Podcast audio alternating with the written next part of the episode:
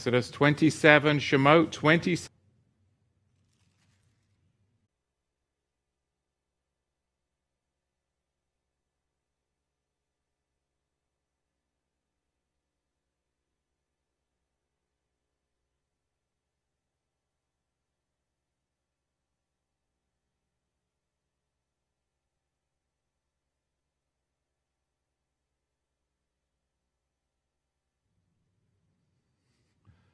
All right, Shabbat Shalom and greetings to the 12 tribes scattered abroad. I think we had a bit of a glitch, but we are here and blessings upon you this Sabbath.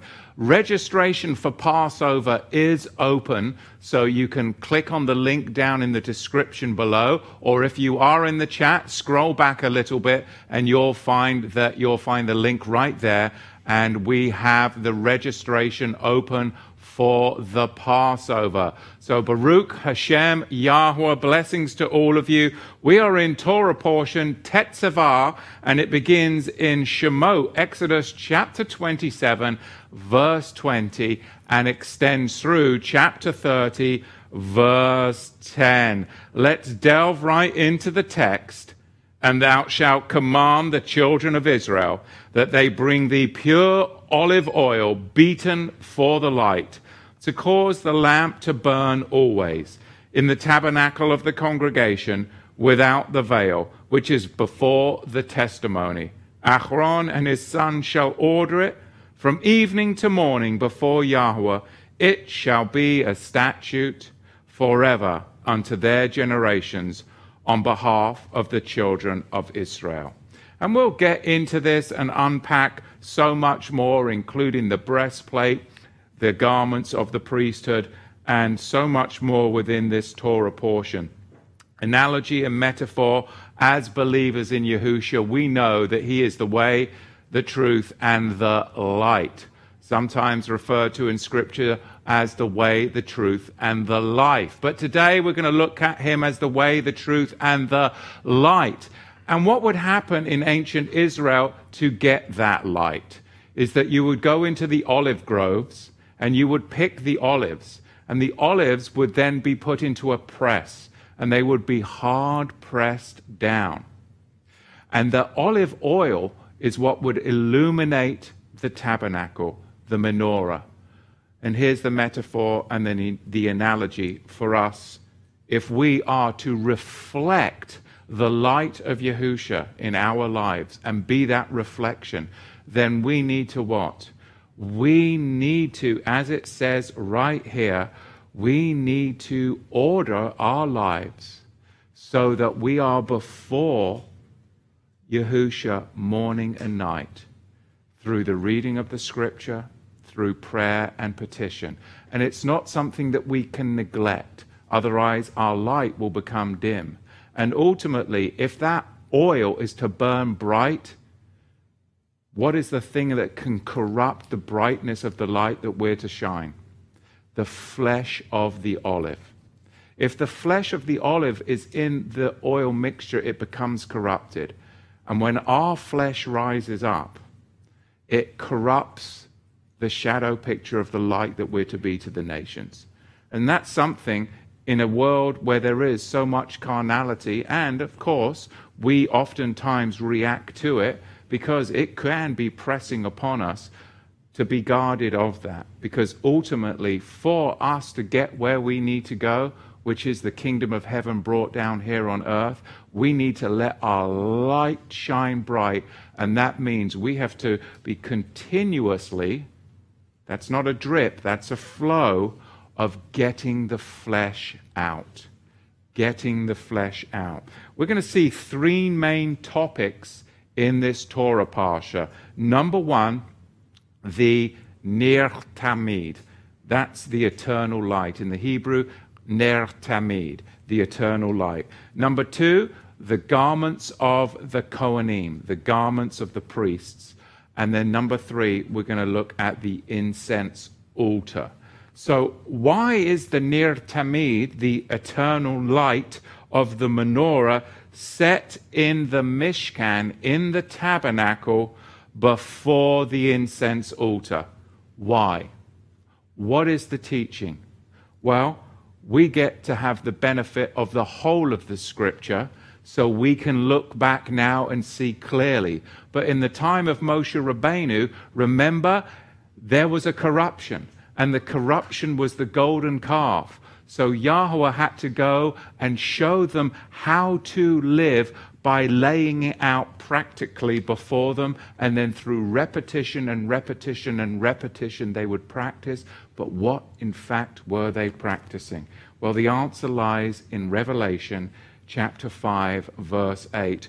Why was the eternal light of the menorah set in the tabernacle before the incense altar? And when he had taken the book, the four beasts and the four and twenty elders fell down before the Lamb, having every one of them harps and golden phials full of colors, which are the prayers of the saints. Golden vials full of odors, not colors, odors, which are the prayers of the saints. So, what would happen is the golden bowls full of incense were always to be your and mine prayers. That's what they were always to represent. Those golden bowls were always from the tabernacle forward to represent how we're supposed to approach Yahweh with those golden bowls full of incense, which are your and mine prayers. So it's essential, it's essential for us as believers in the way, the truth, and the life, which is Yahusha HaMashiach, the way, the truth, and the light, which is Yahusha HaMashiach, to have obtained Yahusha first so that we can then shine that light of the world as a reflection of Him, we then begin our service to Yahweh, not by outward replication, but because we have come into the illumination of the light himself, Yahusha. So the light of Yahusha is what starts our service. If you try and have a service unto Yahweh without Yahusha, then it doesn't work because the first essential ingredient to coming before Yahweh is that you have the light, which is the sun. Otherwise, you're in dead religious works. There is only one way, and it is the way, the truth, and the light. And once you have the light, now you can go further into intimacy with your relationship because you have the order of the tabernacle correct. So we have then, from that point on, we now, because we have the light, we can now, we have the Ruach, which is the oil, which is now hard pressed, and then we begin to pray. And that prayer is a pleasing fragrance that then can arise into the nostrils of Yahweh. And this is the order of our service from the time we come to know the way, the truth, and the light. So we can continue on. John chapter 8, verse 12 is very, very descriptive of what I'm talking about. Then spake Yahushua again unto them, saying, I am the light of the world. He that followeth me shall not walk in darkness, but shall have the eternal light, the light of life, or the Ner Tamid in the Hebrew. Meaning, if you're outside of Yahusha, the light of the world, then what? You're in darkness. And darkness means judgment. Light is mercy, darkness is judgment. Brightness is really the shining of his redemption, where assembly, worship, and offerings all become a sweet fragrance. But outside of that light, could you still worship Yahweh? Could you still assemble? Could you still sing songs? But what would that mean? Well, Amos tells us exactly what that would mean in chapter 5, verse 20. This is trying to approach Yahweh and come into the tabernacle without addressing the light. Because without the light, you have no oil. And without the oil and the light, your prayers, your worship are a stench in the nostrils of Yahweh. But with the light and with the oil of the Ruach HaKodesh, and you start to get the flesh out, then your prayers, your worship, and your music is a sweet fragrance unto Yahweh. Because in the light is true worship, and outside of the light is darkness. Amos 5, verse 20 Shall not the day of Yahweh be darkness and not light? That's judgment.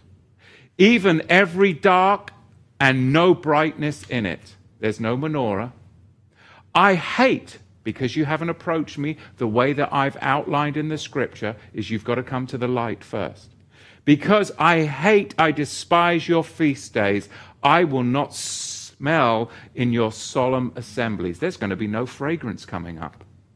Though ye offer me burnt offerings and your meat offerings, it's unacceptable to me. Neither will I regard your peace offerings or your fat beasts. Take thou away from me the noise of your happy clappy songs for I will not hear the melody of the viols. So the incense altar faces the ark, which contains the book of the covenant, flanked by the menorah and the table of showbread, showing us that a pleasing fragrance arises when the saints have the Ner Tamid, Yahusha, a metaphor for Yahusha, the eternal light of Yahusha, the bread of life flanked over here, the showbread, his presence or the presence of the face is brought before the throne, and the seven ruachs, which are represented by the seven branch menorah, they are lit by the light of Yahusha and influenced by the commandments contained in covenant that are within the ark, which is our hearts. So this was all a teaching for what would come because they broke the covenant at the golden calf sin. So Yahweh had to lay out the orchestration of the furniture to teach what would come so that now we have the benefit of looking back to see how it has always been about the Ner Tamid. It's always been about the way, the truth, and the light. And in ancient Israel, you would get that light by going up into an olive grove and picking the olives. And the olives would then be taken down to a stone press and be ground down and ground down. And many of you that have been to Israel have seen it. I've seen the olive presses, and they're, they're still there today. And then there would be a spout that would come out, and the oil would be collected, and it would be then put into the menorah, into the lamps, and it would shine, and bright light would shine forth only if the flesh of the olive didn't pollute the brightness. Because the flesh of the olive corrupts the light. How many times have we seen me get all fleshly and all riled up and it affects the light? Yes, we're in the world, but we're not to be of the world. And I'm preaching to the choir here because, you know, I like to get a little bit in there. But oftentimes, you know, that flesh, you've got to Cool your jets, Matthew, because I can get all riled up. But truly, for me to have real shalom, I have to let the flesh go. Right? I have to let, and I'm aware of that. But that flesh of the olive will extinguish the light quicker than shalom and brightness will keep it illuminated. And we have a duty to tend to the light morning and evening. Our relationship with Yahusha it cannot be put upon the side. It must be tended to with morning prayers and evening prayers, and morning scripture and evening scripture. It must be methodically done. You must teach it to your children. You must have morning devotions and evening devotions, morning prayers and evening prayers. It's not an option. We need to be living and stoking the eternal flame of Yahusha in our hearts, the ark. Otherwise, we become lukewarm and that flesh rises up and then the light diminishes. There's my metaphors for you. Oh, good grief. Turn to another book in the scripture, would you, Matthew? Ephesians. What are you looking at? I've got Ryan up here again, front and center, trying to intimidate me. See, you sit up in front, that's spitting distance. Are you allowed to say that nowadays? Are you allowed to talk about, is that an arrestable? It's an arrestable offense if you're in Canada, I'm sure. Bloody Henry. Anyway, Ephesians chapter 2, verse 12.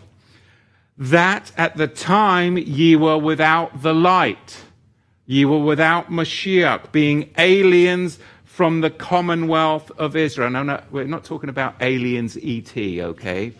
I know you young ones, you're like, aliens? Why is it? They, there were aliens back there. They believed in aliens. No, they didn't. Not those kinds of aliens, Levi. Crying out loud. Too much Star Wars. That's the problem, isn't it? Oh, there were aliens back there? No, there wasn't. Demons, aliens. But no, we're talking about foreigners here, just for you young people here. That ye were without the light, being aliens from the commonwealth of Israel and strangers from the covenants of promise, having no hope and without Elohim in the world. But now in Moshiach Yehusha, ye who sometimes were far off are made nigh by the blood of Moshiach. For he is our peace who hath made both one, and he hath broken down the middle wall of partition between us, having abolished in his flesh the enmity, even the law of commandments contained in ordinances, for to make in himself twain one new man. So, did you notice a distinction between commandments contained in ordinances as opposed to commandments contained in covenant. So, what would be commandments contained in ordinances? The book of the law that was added after the golden calf breach. It was all of the commandments contained in ordinances, which were a schoolmaster and a tutor until the time of Reformation, when he would press his flesh to expand and expel the Ruach HaKodesh out to the nations through the crushing of the flesh. And then that crushing of the flesh, his light of the world is manifest to a dead, dark, and decaying world, and it was darkness when his light was expressed. And then from that, the ordinances are laid aside because now the covenant is lit by his light, because it was never, never commandments contained in ordinances that were in the Ark of the Covenant, was it? It was the commandments contained in covenant that were in the ark. And yes, in a pocket beside the ark was the commandments contained in ordinances. But which ones were sprinkled in blood, ratified by blood, and which ones weren't? That's the question that you have to answer. So, oftentimes in Scripture, people will ram all the way through and go, oh, look, there's a covenant. Well, yeah, but where's the blood, sprinkling? There's no blood sprinkling. It cannot be Melchizedek. Because for a Melchizedek covenant of promise, there has to be four things, and we've spoken about that many times. There has to be a proposal, an acceptance, blood ratification, and a covenant confirming meal. And we see it today in life as well. All this whole world is all about a proposal. Somebody proposes you something. You have a duty to either accept it, reject it, but you can't ignore it. And then you can go on to either dishonor or honor. It really is about that life. It's an amazing, amazing thing. Now, the Hebrew word for incense is the Hebrew word ketoreth. And ketoreth for incense, it means connection connection. Because by the light upon the covenant, we have a connection that could never be there before. We have the Torah and the testimony connected. Isaiah 8:20 to the Torah and the testimony if they speak not according to this word It is because there is no light in them. Does that make sense? Isaiah prophesied our very Torah portion. The light has to come first so that the Torah and the testimony are connected, and that is through the light and the prayers of the saints. It's amazing. It's only when I met the Son, Yahusha, the light, that I was able to have a connection, an incense or a ketoreth to the Father. I remember being 18 years old and being devastated, absolutely devastated in my life. And I was in Jerusalem, and I remember going to the hotel and placing my hand upon the wall and crying, crying in prayer to God. And th- there was nothing. Because I did not have a relationship with the Son until another six years later. And I was in, I was in desperate fits. In the Middle East, on my own, I'd hitchhiked from Tel Aviv to Jerusalem by myself. Then I hitchhiked from Jerusalem down to Eilat by myself. And this was back in the times when there was a lot more hostility than there is presently. And I was crying out because I was like, you know, I was scared. Well, I would never have admitted it at the time. But I thought maybe I'd have a go at praying to God. Well, why not? Everything else failed. There was no connection because until I met the Son six years later, how could I have a connection? Even in the holiest site, geographically, it doesn't matter if you've still got generational iniquity that needs to be repented of. So, that's my testimony. So, the deepest sense of connection, the sense of fulfillment, the intimate connection is the rising of the incense and positioning of the saints through patience. Let the Ruach lead the saints from church to the tabernacle. Because if you stay in church, do you have the Torah and the testimony? No, because they are saying, oh, the Torah is, is, is abolished. So there's not the connection to the Father that you should have. And many people that are in the church is like, well, I get, you know, that Jesus is the Messiah, but why is it that we're praying to Jesus and we never talk about God? Did you ever wonder that? I always did. I was like, well, okay, but why is it so? And you never heard about the Father. It was always about the Son, the Son, the Son, and Calvary, Calvary, Calvary. Well, that might have been because I was at Calvary Chapel. But you know what I'm saying. But now I have a fullness of understanding the Father, the Son, the Ruach, and you, the 12 tribes scattered abroad, that it's Israel. We are Israel, Ephraim and Judah coming together. There is no second class citizens here. There is no, there is one Torah for the native born and the alien. And they get to graft in, and we are all one in Moshiach. We are a multi ethnic tribe coming together, Joseph's multicolored aliens. Coats. Sorry. It's The children, they throw me off. They throw me off.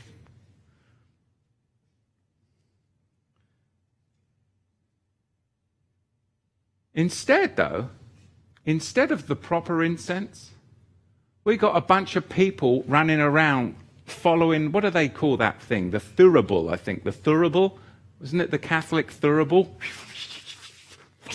You know, the incense thurible? Yeah, we got people following the thurible to Mass.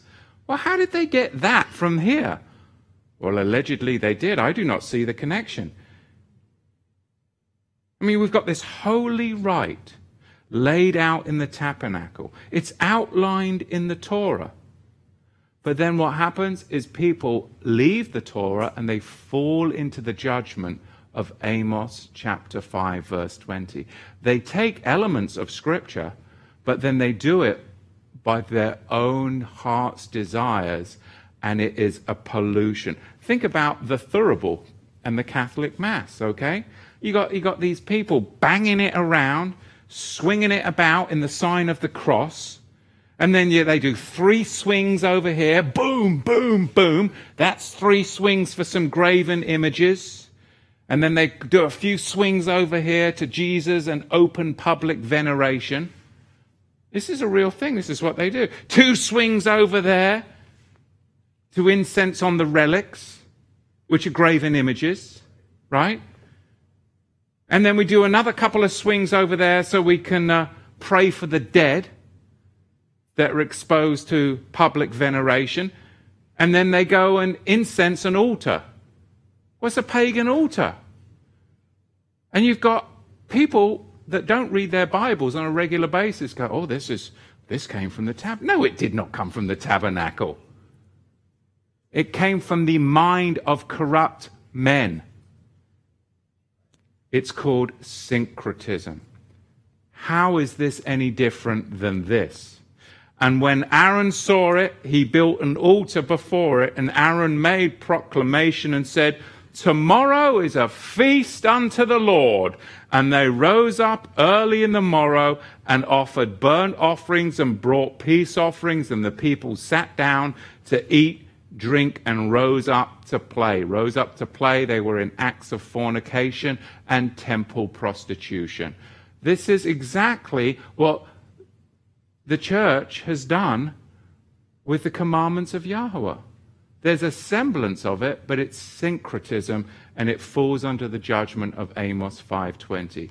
That is because they have left the light to follow after men.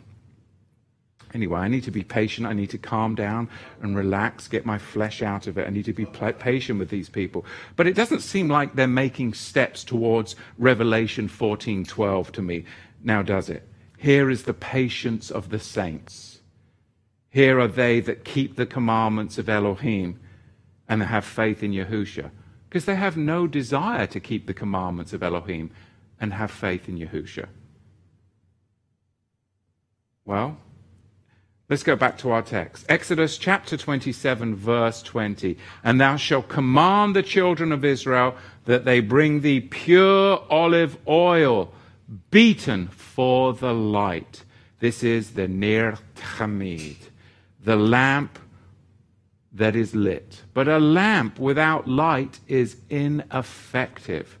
And the oil, of course, representing the Ruach HaKodesh, that is to illuminate our life and to illuminate the paths in which we need to walk. Guidance. What shall we do? We need to pray and let the Ruach lead us. Pure olives, pressed down and beaten so the oil is expelled. The flesh of the olive is nothing but a hindrance to the light. And that's why we do not wrestle with flesh and blood. And we are to keep an eye on our flesh and blood because it does want to raise up. But if we continually let the flesh raise up, it extinguishes the light quicker and quicker and quicker. And if we want to illuminate our body temples, we got to get the flesh out and we got to get the ruach up.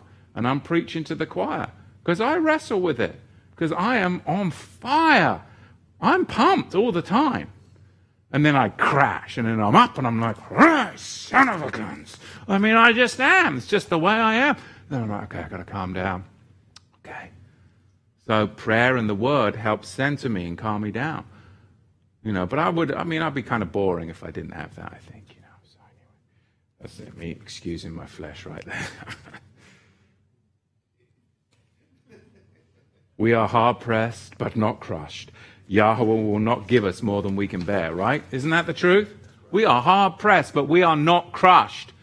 All right? They think they're going to crush us. No, no, no. We are hard pressed, but we are not crushed. He will not give me more than I can bear. And then I'm like, oh, I would have liked it if maybe I couldn't have borne so much because I would, I, it would be nice if I wasn't going through as much as I am. But to be anointed, we need to allow the Ruach to pour over us. Amen? A person operating in the flesh is a mixture operating outside the pure anointing oil. And then you find, well, I'm not as anointed for the task at hand that I should have been. I've done that. I'm most probably the only one. Well, I know you did too, because you got in trouble at school the other week, didn't you? Yeah. All right, see? It was your flesh, wasn't it? But you realize the Hebrew for burn means to ascend. When we burn, it's an ascension offering. It means to ascend. So the purer the oil and the purer and the brighter it burns, what? The more the incense ascends, the more our prayers ascend, and the more ascension happens inside of the tent, our tabernacle, if you think about it. So when we have a purer anointing, then the mind is set free from the lower polluted realms. And that is what we're wrestling with, de- with today. Setting the mind free from the lower polluted realms. Because this world is getting more and more polluted in its thinking, and and the whole mind is becoming more virtual reality in tuned, right? We've got Zoom meetings, you're on YouTube right now. It becomes more virtual reality, not as much panaim el panaim face to face connections with the saints, that's why we want you to come together at the feasts, is what is going to help us ascend out of the flesh. We've got to make those connections. A man who isolates himself seeks his own, the scriptures say. So we've got to have fellowship because we can bump and bang against one another and rub a little bit, and but that produces oil. Because otherwise we're in isolation. Yahweh knows what we need best. The mind needs to be set free from the lower polluted realms. Then, when? Then, ah, then the body relaxes because a fragrance of prayer opens up the senses. This is what in Hebrew is called hitbodeh, meditation. Hitbodeh, meditation. It's Hebrew tabernacle meditation. You know? It's none of this hippy dippy meditation. I tried that once upon a time, didn't do me any good. But Hebrew hitbodeh, it's Hebrew tabernacle meditation. You do realize that the high priest was understood to have encountered hitbodeh, Hebraic temple medica- uh, meditation, annually as he went in to the Kadosh Ha Kedoshim and he ascended as a fragrance unto Yahweh and was thought to have transfigured from being human into his natural estate, which was garments of light. Let me just trip out on that for a minute because it's kind of interesting. Let me show you this, okay? So, the high priest, as we know, once a year he would have gone into the Kadosh Ha Kedoshim. Is it possible that when he went into the Kadosh Ha Kedoshim, he was transfigured, Luke 9, as a son of Elohim, like unto resurrection, long before the apostles wrote in these terms? Think about this. Now, the transformation, of course, it would have been lost in the Second Temple era. Why would it have been lost?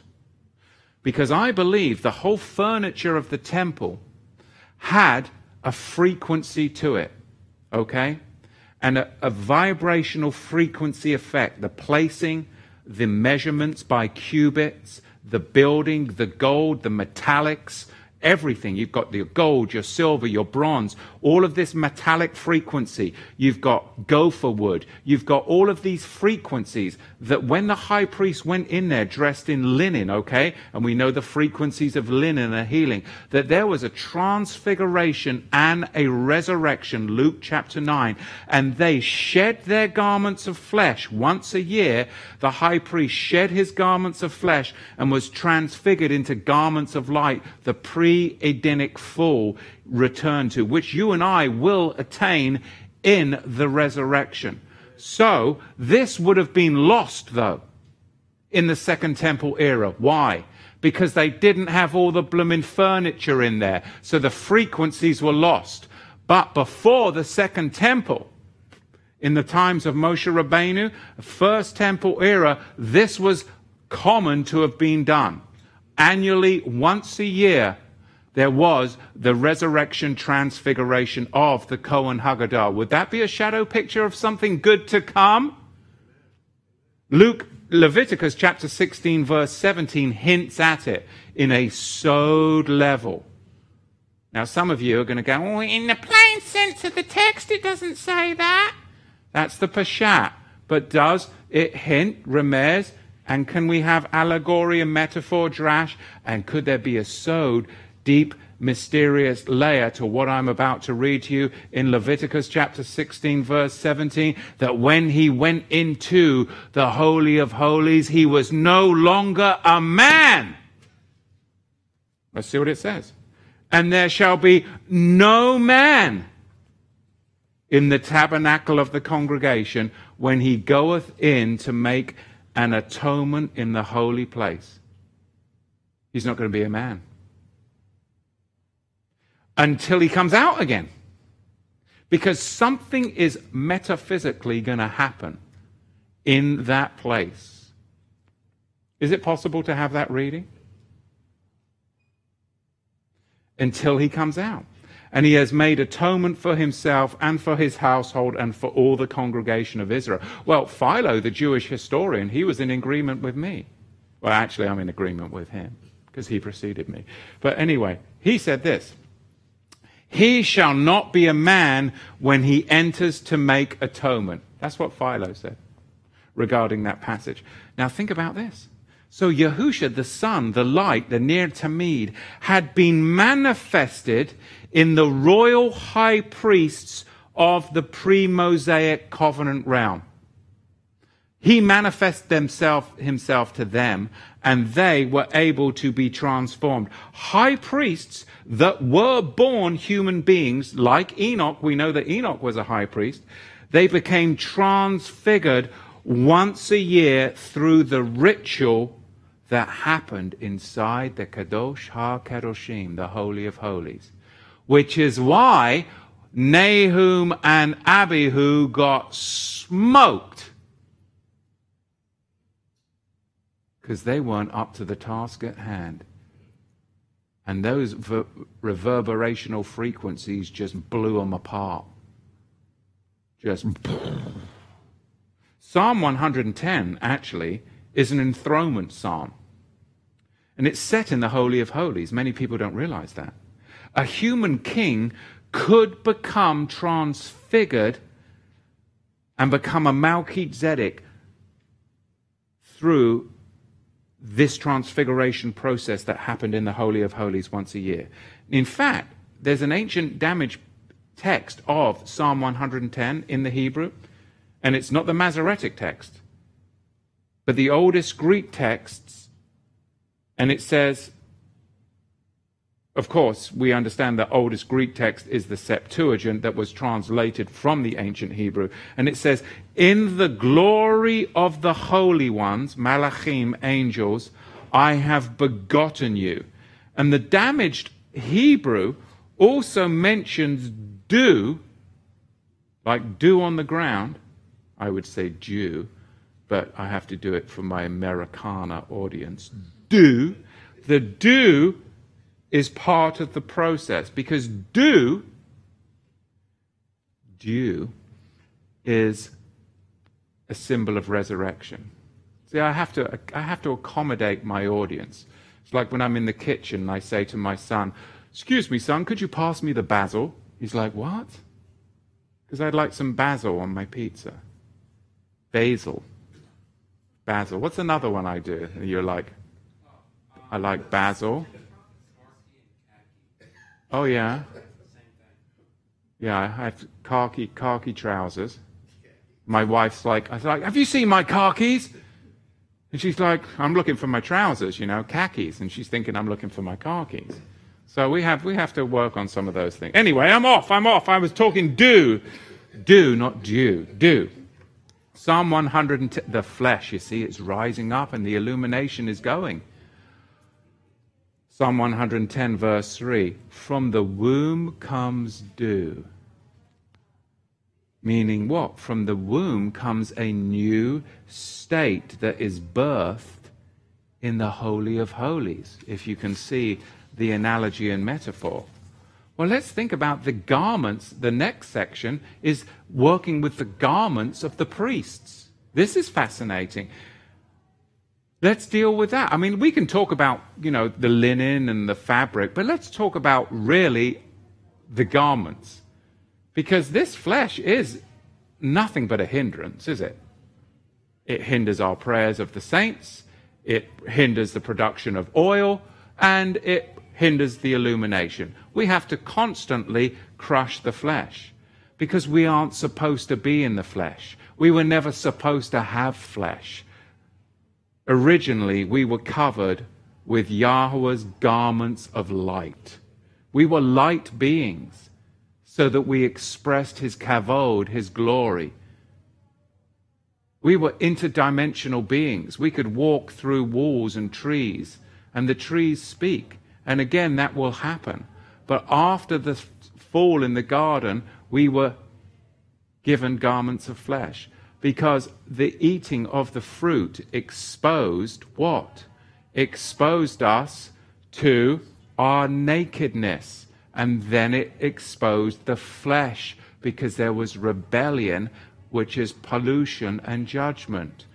Bear with me. Psalm 104, verse 1. For Yahweh have put on excellency and splendor covering yourself with light as a garment. So, when we had fellowship with Yahweh in the garden, Adam the Chava, that intimacy was because Adam the Chava were beings of light. And because they were beings of light, they had intimate fellowship with Yahweh, who is light. There was no separation, there was no barrier, there was no interdimensional barrier. It was intimacy. But then the Satan uh, wanted to then bring a barrier, a dimensional barrier in to split the relationship and cause a barrier, darkness, and judgment. And from that point on, they became aware of their nakedness which is what? All of a sudden, their garments of light, they had garments of flesh, which is why the next thing that happened is Yahweh then there was the first blood sacrifice on Yom Kippur, and they took the garment off the animal and clothed themselves with garments of flesh, literally animal skins. That happened on Yom Kippur. Genesis chapter 1, verse 1 explains this all. In the Hebrew, it says, Barashit bara Elohim aleftaf chashamayin va'at eretz. And the earth was out without form and void, and darkness was upon the surface of the deep Ma'im, water. And the Ruach of Elohim moved upon the face of the Ma'im, water. And Elohim said, Let there be light. Anyone with me? Let there be light, and there was light. And Elohim saw the light, and it was Tov, it was good. And Elohim divided the light from the darkness, and Elohim called the light daytime, and the darkness he called night. And the evening and the morning were Yom Echad. There was an Echad right there, total completeness. Echad. Now, without dark, without void and dark, meaning until light was brought forth, which sets apart light from darkness, that's what brought form to the earth. Think about it. You're in the back, Dougie Dougie's trying to process. Think about it. Until light is brought forth, it's the light that separates the darkness. Otherwise, it's just darkness. It's void and darkness. It's the introduction of the light that brings form and substance. Without light, there is no form and substance. Can we agree? Right? So it's the introduction of the light that causes the division. And you see it in the world today. Oh, you've got your blood family that you were raised with. Boom you get born again, all of a sudden there is a division between the darkness and the light, and you're like, oh my goodness, and you're starting to gravitate towards your tribal family, right? We're thicker than blood. Because the blood that binds us is the blood of Yahusha, which is colorblind, which is ethnically blind, right? Which is why When you get true Torah people together, you're like, whoa, hang on a minute. There's every class, there's every race, there's every creed. It does, it, it makes no sense. It's not like a country club where we're all of one economic class, we're all of one color, we're all of one. It makes no sense. Because usually people divide over those, they, they unite over these things, but not in, not, not in true Torah. It's all because there's one thing that unites us. And it's the blood of Yahusha. And it's that light that causes the division. And that's true brotherhood. That's so powerful. So powerful. Men cannot teach this. Only Yahweh can teach this. All of this stuff that they've got going on, everyone dividing here, there, and other, because they have no faith and they have no forgiveness. Without forgiveness, there can be no reconciliation between man and man. We have to forgive. We have to forgive. Doesn't mean we want to hang out with the people or anything, but you know, we forgive them. So, therefore, light brings form. And that form emanates from Yahweh because Yahweh is the ultimate source of light.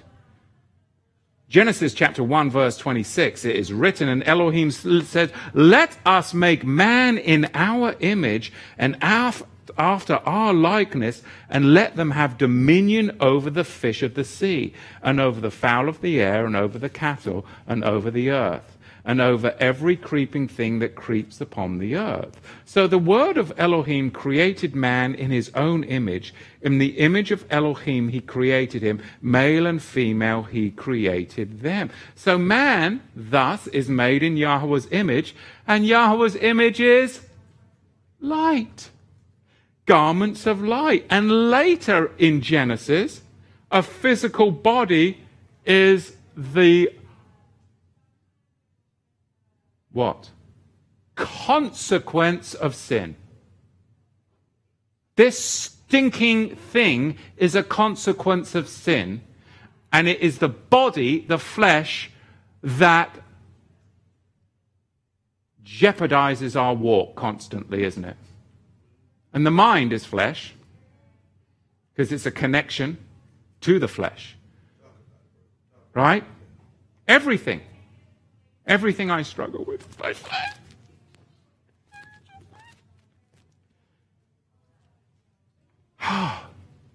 we are going to be done with this and live eternally as radiant garments of light, interdimensional beings, walking, th- walking with the trees. Because trees are people. And even the stone shall cry out. So they can all go into the bloody metaverse, as far as I'm concerned, into virtual reality world. And we will continue to work on crushing our flesh and being the light of Yahusha. And they will be boosted up the yin yang till, you know, they'll be on the 50th booster, living in the metaverse, playing tokens, and they'll all be living under a bridge, thinking that they're living in the kingdom of heaven. Right? Have you seen some of that metaverse stuff? They're wearing the virtual reality goggles, walking around naked, banging into walls and tripping over the TV and falling into goldfish tanks and electrocuting themselves. And you're like, this is the definition of foolish. If you knew what you look like, you know, they got marmite all down them and bacon. Oh, now I'm talking about myself. No, but you know what I mean? Terrible. That's the future. That's what the world has to offer you. Elon Musk and Mark Zuckerberg, that is what they have got to offer you. Okay? Biden's going to finance the whole thing. Or there is another way to live. Choose this day who you will swerve. I mean, serve. oh, good night, Josephine. I want my body to be like the first Adam. I do not want it to be like Joe Biden's. Okay? That is not my future. I want to be light as Yahusha is light. And he demonstrated that in a transfiguration of Luke chapter 9. There's a hope and a future for you. Okay? The last hope and a future we got with the previous couple of elections, well, that didn't turn out to much hope and future at all, did it? Good night. transfiguration of light. I want to go back to my original garments of light. And I believe that when we continue to stay in Yahusha, that is the promise that he has for us. Now, there's two Hebrew words used for naked. I'm not going to embarrass you. Am I talking about nakedness? No, because you go to public school and they teach you about that when you're four. Bloody Henry, don't they? Don't they? So I've got to remember, I, I can talk about anything in front of you. You most probably know more about everything than I do. Birds and the bees, you right? Wish you in the Salem Keizer School District? Oh, crying out loud. All right? Good night. Before the fall of man, the word for naked was achrom. Yeah, I didn't teach you that in the Salem Keizer School District, did they? Right? Ain Chresh Vav Mem. We'll go back on Monday and we'll get you, a, get you an A. plus. And it's used in Genesis chapter 2, verse 25. And it means partially naked or a transparent state. Okay? And they were both naked, achrom, and the male and the female, and they were not ashamed. Why weren't they ashamed? Because they were garments of light. They weren't ashamed.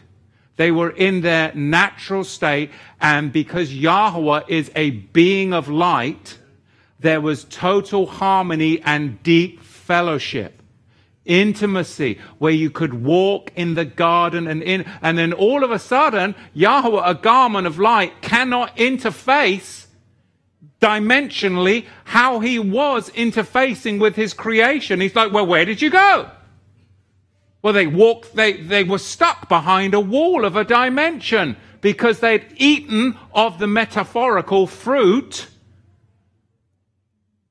and there was a dimensional block so we're walking around here and we think this is all bloody. You know, we. I want to. I want to break it down and get through. Right with that movie with Matthew McConaughey, he'd be back here walking around back behind here. Did you see that movie? That was a good movie, wasn't it? What was that one called? Interstellar. Interstellar. That's a mind trip of a movie. He's back here behind the Torah to the tribe screen. Oh my goodness. It's my dad. You know what I mean? I'm an ex grandma. Oi, what are you doing back there? That's what that movie would do to your head. But, all right. How many cups of coffee have I had today? See, I've got Tamara Salerno staying with me right now. See, I've always got to blame somebody other than myself.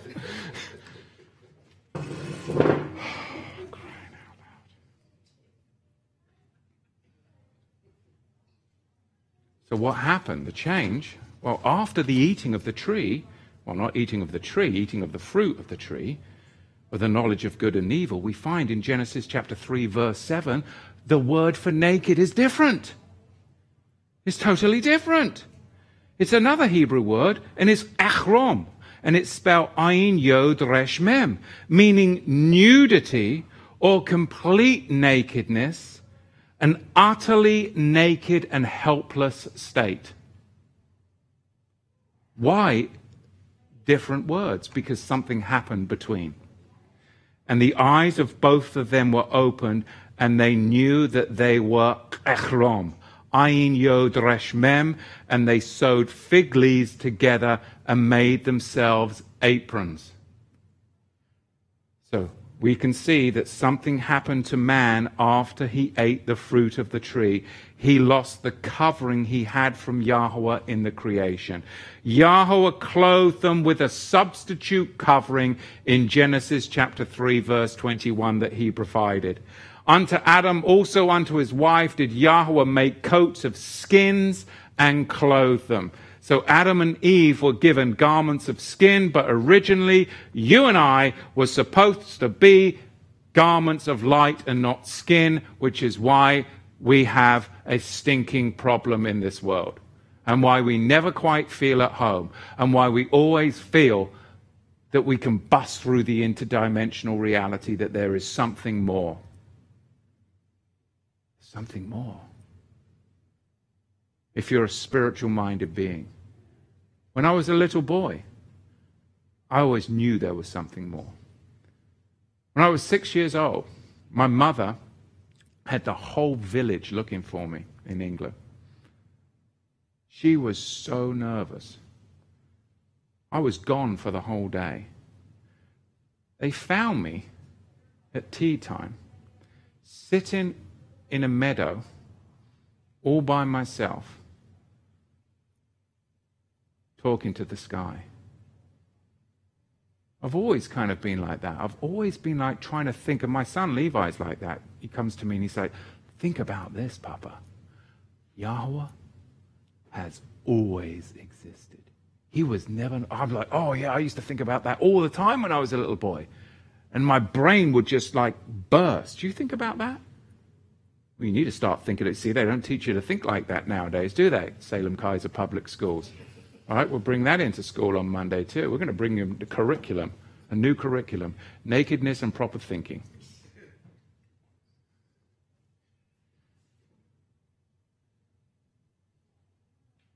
Now, the word for skin is fascinating in the Hebrew. It's or, and it's spelt Ayin Vav Resh. But the word for light is what? The same. Except it's spelt slightly different. Aleph Vav Resh. So what's the distinction? Well, with the Hebrew ruse of what's called temarut, temarut, where is where you exchange letters in the Hebrew, the Aleph being replaced by the Ayin represents a spiritual decline, a spiritual descent. So the Aleph, which is symbolic of Yahweh Elohim, and has the numerical value of one. And then the ayin represents and alludes to sin. So you have the ayin vav nun, or in the Hebrew, the avon, the supernatural light that illuminated from the Garden of Eden. And then there was a spiritual descent, and they were clothed in garments of sin and garments of skin that are garments of sin kind of a lot to what I'm going to go back and watch that movie again. Kind of a lot, isn't it? Well, let's finish up with the breastplate because this kind of ties in. Because it's all Satan's fault, as we know. Because he was the high priest. And thou shalt make breastplates of judgment, of cunning work, little cunning work. And after the work of the ephod, thou shalt make it of gold, of blue, and of purple, and of scarlet, and of fine twined linen shalt thou make it. Now, I don't, I'm not going to get into the whole teaching here. If you want to get into a fabulous teaching on the breastplate and Satan, you can go back historically and look at the fifth scroll of the Yehezkel Ezekiel scroll teaching series. And I think I spent like two hours going into Satan being the high priest that slew the Mashiach from before the foundation of the world. Anyway, that is a very fascinating teaching, and that is in um, Ezekiel scroll 5. But let's look at Ezekiel 28, verse 13, where it is written, talking about Satan, S A Tan, you were in Eden, the garden of Elohim. Every precious stone was your covering. Well, not every, but a few of them. But some were missing. The ruby, the topaz, the diamond, the beryl, the shocham, the jasper, the sapphire, turquoise, emerald, and gold. The workmanship of your settings and mountings was prepared for you on the day you were created. So this tells us that Satan, or Chayel in the Hebrew, had how many stones out of the twelve? He only had nine. Three were missing. And these three qualities that they, them, there, let's go with his preferred pronouns, they, them, there, right? That's where it comes from the preferred perverted pronouns are missing. So if, if, that comes up in public, you know, just my preferred pronouns, just so that you know, are king and priest. All right, so that's, you know, if we're going to go that way, I'm going to put that at the end of my email. Preferred pronouns, let's just go with king. Okay, all right, now we've cleared that up so that I can be, you know, all things to all people. Good night, Josephine. Well, this is where it came from. I mean, I think Mel Gibson did a good job on the movie when you see that S.A.Tan is like androgynous, you know what I mean? They, them, there, right? All right, I'm allowed to have religious freedom of expression and freedom of speech. I love it. And those of you that don't like it,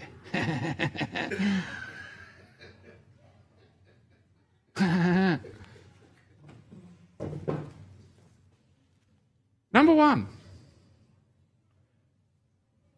the three qualities that we find missing. Hyacinth. Hyacinth. What does that mean? That's interesting because we're out here on Hyacinth. That's the road that we are out right now, Hyacinth. Hyacinth is gem number seven, and that represents the name of Yahweh. And we are proclaiming the name of Yahweh from Hyacinth. Take that. Number two gem that's missing is gemstone number eight, agate. Agate. And that means to restore life and to return to Yahweh, to shuv, meaning to repent. That was missing. So the name of Yahweh is missing. Repentance is missing. You can see why we've got a problem with S-A-Tan, can't you? Right?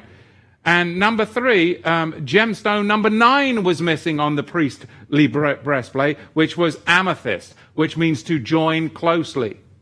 To join closely, if you break it down in the Hebrew. So hang on a minute. We've got the name of Yahweh that's missing. We've got repentance and brothers and sisters joining closely. Right? Isn't that the world? They hate the name of Yahweh. They will not repent. And it's all about bloody division isn't it? That's it. Let's stoke the fires of division.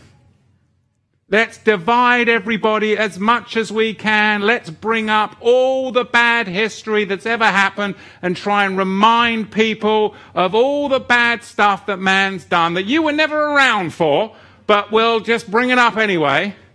And um, that should cause enough division and keep the stupids arguing against one another. All right, don't you dare talk to me about faith, and don't you ever bring up the name of the Mashiach in public.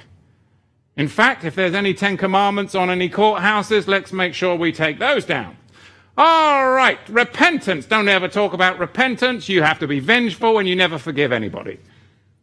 You remember everything. In fact, we're going to remember everything you said 15 years ago on your Twitter feed, and then we're going to deplatform you, and we will never forgive you. Does that sound like the world we're in? It's Luciferic at its blooming core. I have got these little devil's numbers. You're not. All right, I'm going to relax. I did take I did take a baby aspirin today. That's okay, Tamara. I'll survive.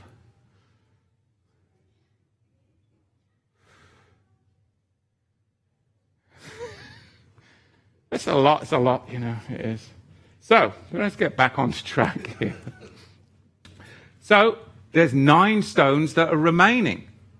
Three are missing. S-A-Tan, Hayel has got nine stones. But we know that he has corrupted the righteous characteristics of these stones. Yahweh and the Cohen HaGadol, the high priest, would have 12 stones and they would be perfect, manifestations and reflections of Yahweh's glory and magnif- magnificence. But we know that S-A-Tan has only got nine, and of the nine that he's got, they have got to be corrupted because he is a corrupted being. That is all about what?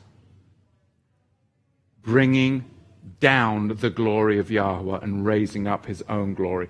So we have to look at the nine stones, but in converse. We have to look at their attributes in converse, and you can clearly see it. Ruby. Ruby represents the tribe of Reuben, and Ruby means submission to Yahweh and those over you. What's the opposite or the converse of submission? Rebellion. He's got a stone of rebellion. Second stone, topaz. Topaz, like the sea of glass. Topaz, pure, the tribe of Simeon. The opposite of pure, impure, unclean, tameh. He's got a stone of tameh. Now you're seeing what the world is moving to. And this is what the metaverse is going to be built upon. It's going to be built upon the nine stones of Satan. This is what they're doing. It is going to be a place of rebellion. It is going to be a place of uncleanness.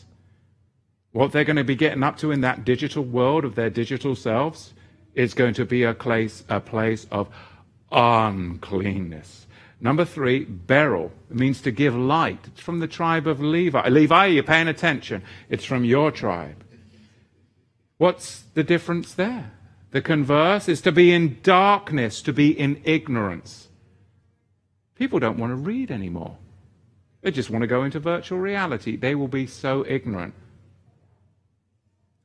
This is what the metaverse is going to be. Number four, turquoise. The Torah the law of Yahweh, the tribe of Judah. Lawlessness. Lawless. It's going to be no law. Number five, sapphire, the Sefer of Yahweh, the book of Yahweh, the holy scriptures, the tribe of Tan, of Dan. Well, even today, they're going to be no scriptures, no Bible. Even in the church today, two thirds of the Bible's missing, right? It's just a New Testament only. What's up with that? Well, that's not light. That's anti law. That's anti law. That's anti light. The sixth stone was emerald, and emeralds are supposed to be healing. The tribe of Naphtali, they are going to be sick and full of disease. Boosted and Zoosted, right? The seventh stone, chrysolite. And that is from the tribe of Zebulun. And that means to revere Yahweh, have reverence. There's going to be, they're going to be irreverent, they're going to be profane, and in a common sewer of digital reality. Digital beings.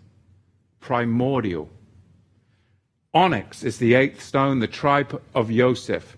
And that means to be zealous for Yahweh, like the Zadokites, Zadok. So what does that mean? Indifference, lukewarm, don't care, don't care, don't care. Right?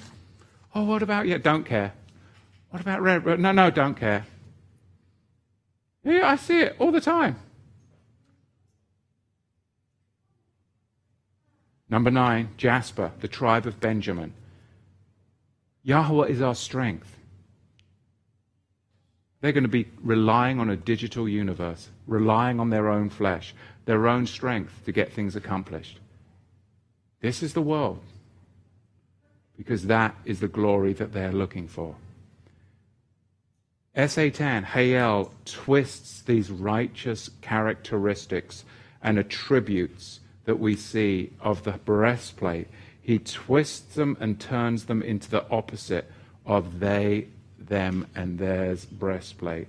And now you can see how this is a perversion and that them, they, there will be the high priestess or priest, whatever they shift into, over these missing stones.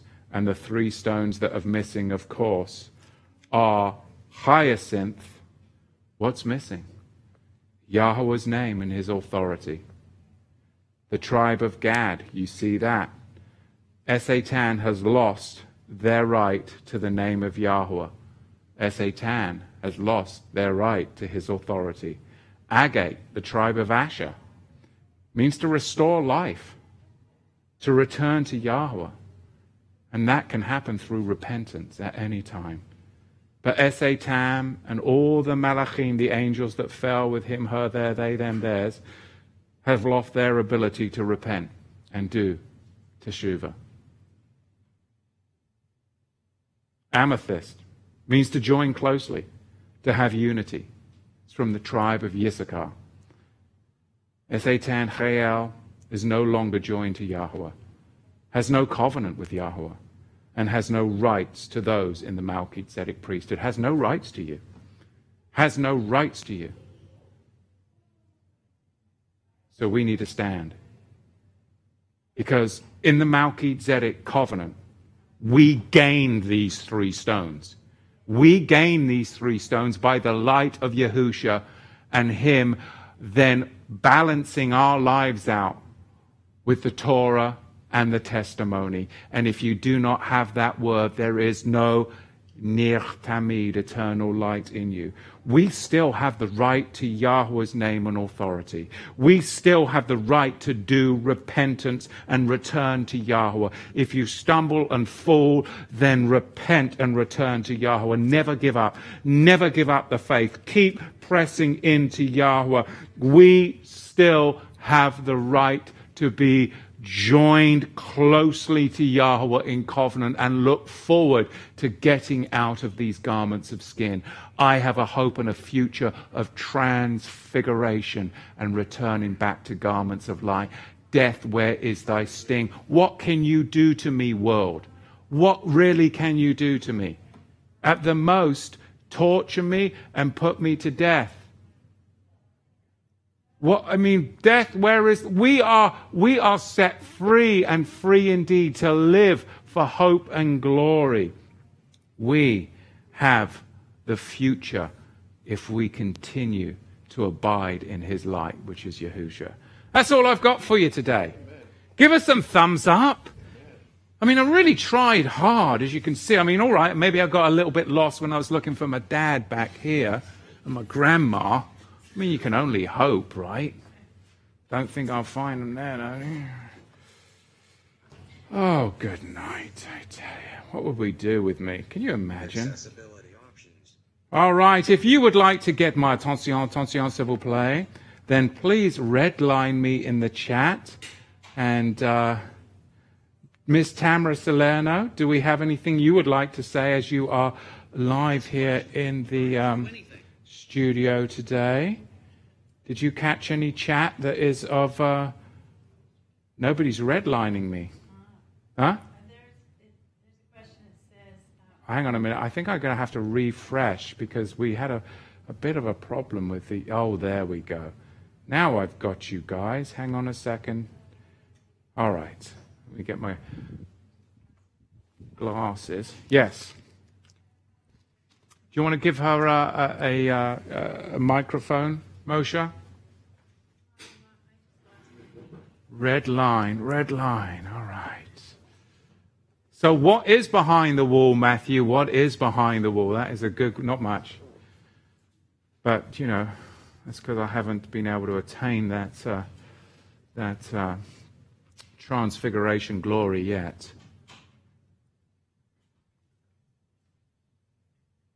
Oh! All right. Kevin Niebling, that's a good one. You know, he says, I have a friend here from the Ukraine named Jacob. We want to know why you want to send Josephine to bed. Because I always say, Good night, Josephine. I don't know where that came from. It's something that I heard when I was a little boy from my grandmother. And it just stuck with me.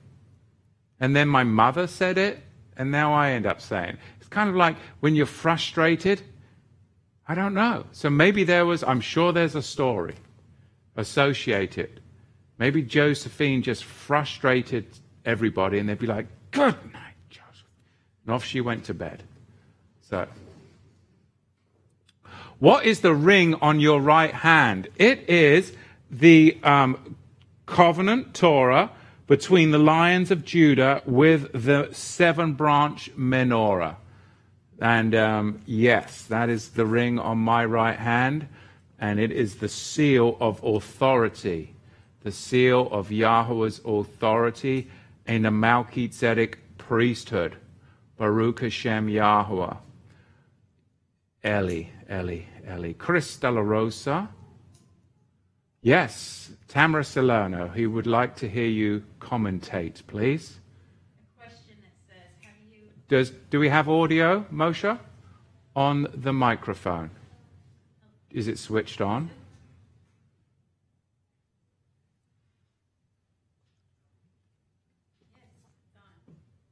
I don't hear a thing.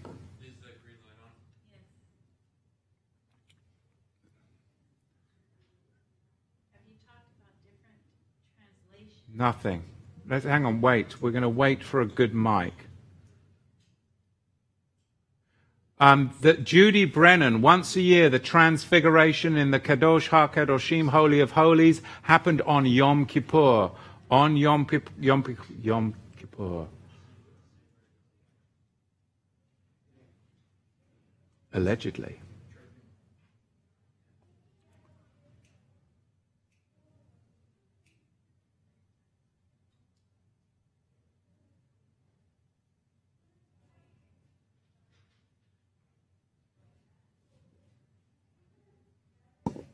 All right, I have. Am I working now? You have working loud. What was it? New batteries? Okay. Uh, Okay. That's Megan Good. Megan's asking, I wonder if Joseph's multicolor coat reflected light and why it was so mesmer memorizing. Yes, mesmerizing. or, or mesmerizing. A garment of light. A garment of light.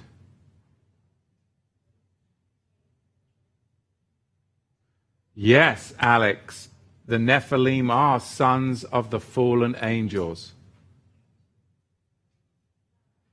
Jennifer asks, Have you all talked about how different translations have different stones?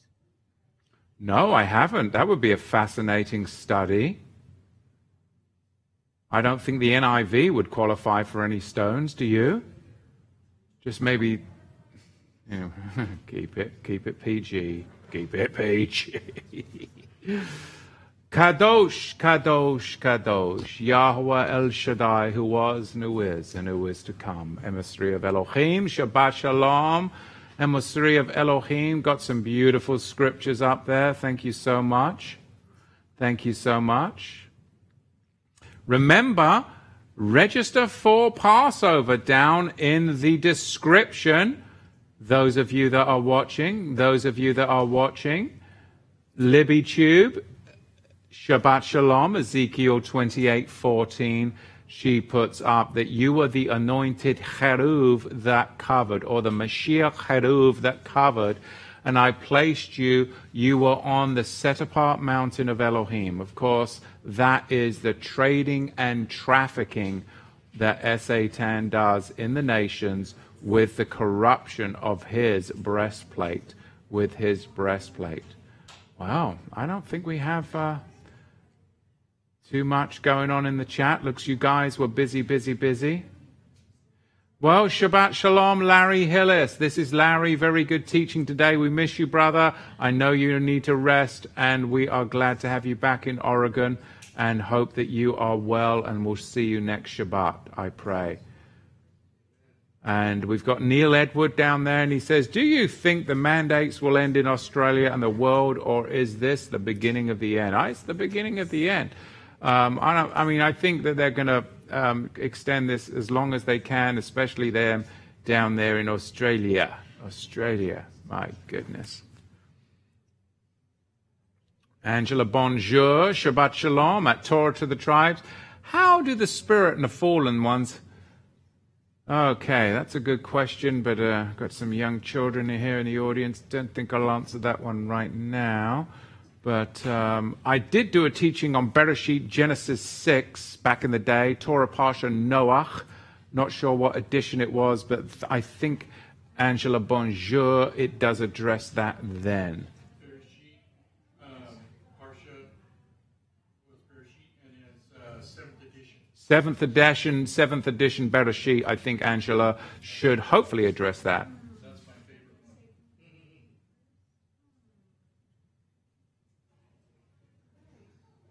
Ah, Kevin Niebling, great question. Could you please explain how a young man could be born again to overcome the flesh and spend eternity with Yahweh?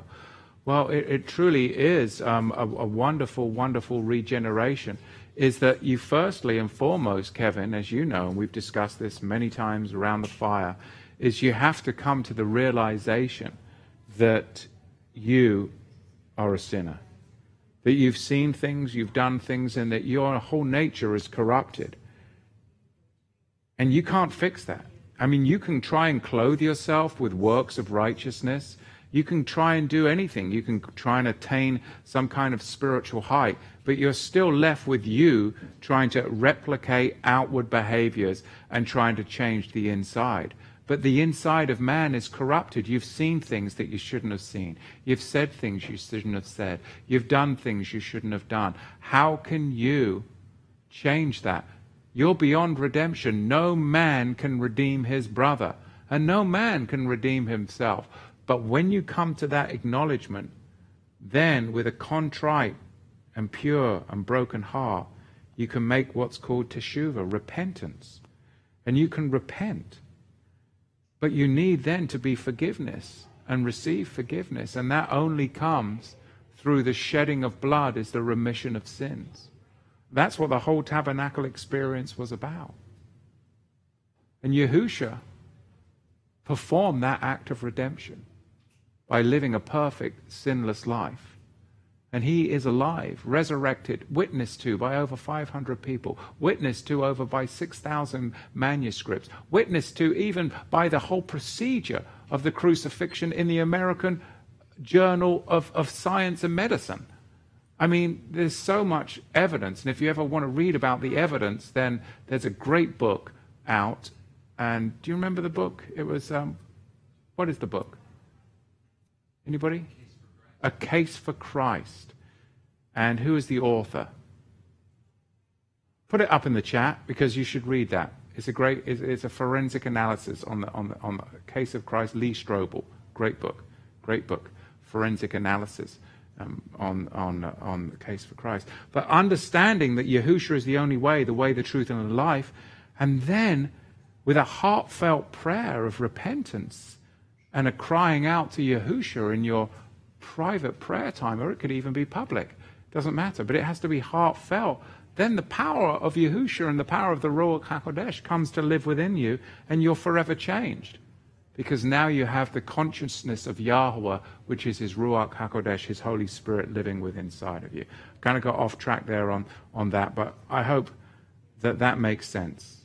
There is only one way, and it is a very narrow way, and it is a way that leads to life. But there is a broad way, with lots of people on it, and they're heading to destruction.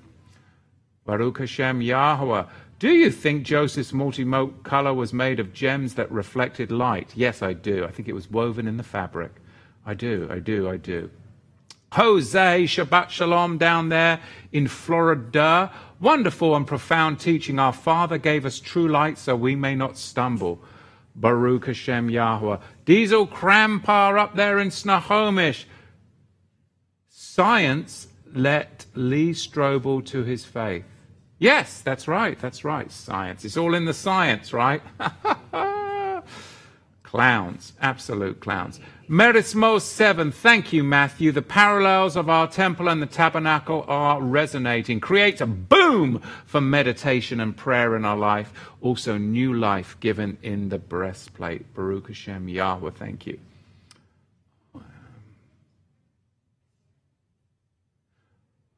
I don't think anything in Canada has to do with any end times prophecy. No, don't. Don't think.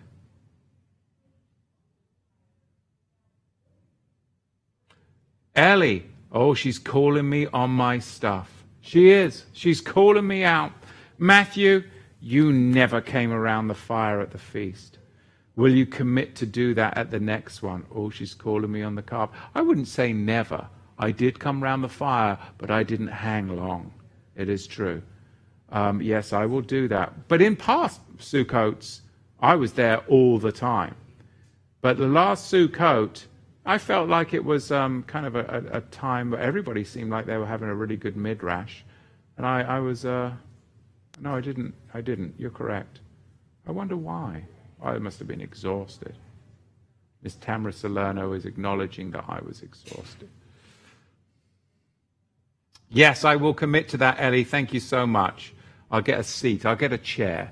I got myself a new deck chair. I'll bring that. How about that? Brad and Karen, East Texas. Shabbat Shalom. It makes more effort deny, to deny our Redeemer than to have faith in the truth of our Redeemer. Yes, because to suppress something, you have to constantly, constantly, constantly suppress it. Okay, but to accept, this is my, my, whole, my whole new way of life, is to accept everything. Just to accept. Because that is freedom. Whatever happens, I accept it. I accept it. And then I'm free. And you know, the world is full of good people and wicked people. And sometimes your paths will cross with chaos and wicked people and their plans. You have to accept it. And you walk down the path and you shall be delivered. It's just life. You can't fight it. It's fine. You grow from it. You become better. You pivot and shift and you make plans and you learn. And that causes you to pour forth into the next season. And it's a promotion. It's always, if you approach it that way. I used to fight these things. Now I accept everything. And it is truly, the harder it gets, the more you accept and the better you become. And it just brings you to a whole new awakening. It truly is amazing, isn't it, Miss Tamara? All right, good. Somebody agrees with me. I'm talking to my blaming self up here. All right, we'll go with a couple more comments here. Macchiato, macchiato, macchiata, macchiata, end times prophecy. We've got a lot of people can, interested in the end times. If you're interested in the end times and you want to really get wigged out, then read the Revelation. Do the Revelation series. I think I did the Obadiah series. That might wig you out a little bit too. Lots of stuff here at Torah to the tribes to bend your mind and warp you and make you think very, very seriously about continuing on in the flesh. Truth hurts. I'm late. I just got here, but that just spoke to me. Thank you. Well, praise Yahweh and thank you for tuning in. Truth hurts. And I like your little image there you've got to the side. I'm surprised they allow you to put that up. Baruch Hashem Yahweh. Shabbat Shalom, Nieblings up there in the hood. Hope all of your little little ones are doing well and your lovely wife i hope she's doing well and not in the kitchen right now kevin hopefully you hannah are sitting back relaxed maybe kevin's doing your toes or something or are you in the kitchen she's in the kitchen isn't she kevin if she's in the kitchen get her out of the kitchen give the woman a break Baruch Hashem Yahweh. I hope to see you guys at the Passover. Please register for the Passover. It is in the description and blessings of Yahweh upon you. And I do hope you guys up there in Snohomish County are ready for music, and we look forward to seeing you and are praying for you. Pray for our brothers and sisters in Snohomish County. They're in the fire press as well. So many of you out there are, and we pray for you. We'll finish with Bruce Edmonds saying something about Matthew. Thank you for today's teaching from Hyacinth Street. The hyacinth macaw is the royal blue purple. It is my absolute flavor, and he is switching to decaf, as I should most probably as well. And Shabbat Shalom, Gabriella, in the sunny state of Hawaii. Hawaii. Cameron, Shabbat Shalom. Thank you for reassuring us that Satan has no authority over the Melchizedek priesthood. Baruch Hashem Yahweh, Baruch Hashem Yahweh. That is the for sure and for certain. Well, you guys have got quite a a lot to say now, though, don't you? Now I'm finishing up. But I think we'll call it a day. Baruch Hashem Yahweh to you all. Thanks again for tuning in. Sorry we had a little glitch. Leave some comments in the comments section. Go into the description and register for the Passover. Give us some thumbs up right now, super appropriate. Please subscribe to the ministry channel. Let's get more subscriptions up. And please consider donating to Torah to the tribes. And thank all of you that do support the ministry through your generous giving. so many through the snail mail and through our PushPay digital platforms. Thank you so much. And all of you that are on the community, community groups, keep it up. We have connections worldwide, and we are going to be starting some groups in different countries. Is that correct? What countries have we got connections in right now? All over the world. But Australia, New Zealand, and where else in Europe will we go? In England, we'll go. Go. That'd be nice. See if we can get get me in there. Get me in there with my special passport. Yes. Yeah. Go go see my mum. You know. Yeah. Anyway, lots to talk about. Lots to do. Baruch Hashem Yahweh and Shabbat Shalom.